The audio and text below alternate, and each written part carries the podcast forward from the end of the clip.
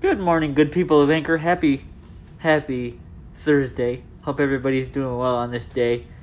I am in the midst of trying to battle something. I at least hope I'm winning.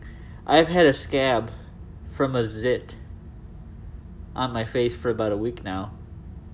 And I'm trying to reduce the scab with a warm washcloth.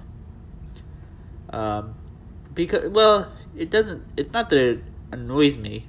It does. I'll, I'll be straight. It, it annoys me a little, but it's just been with me for a nagging long time, and I just want to get rid of the thing because it it's just not it's it's not cool.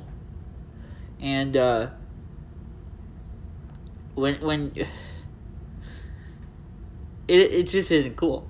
So I'm trying to defeat the thing because it it it's annoying when you know about it when you ha- when you know you have it and you can't pick at it because you can't pick at a scab. It's just not a good thing. So I'm trying to kind of neutralize it and take care of it. So that's where I am this morning.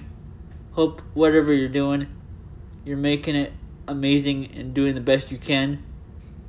You create your world, your universe with your love, your grace, your compassion, your kindness.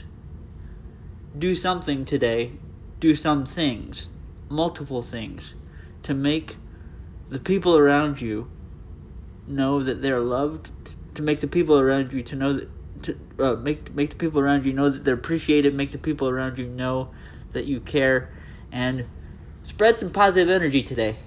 It's important. It's really really important that the world we're living in, especially right now, knows that love, grace, peace, compassion, and kindness are still around, and they're still making things happen for the better.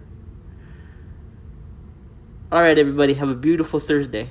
Grace and peace be with you.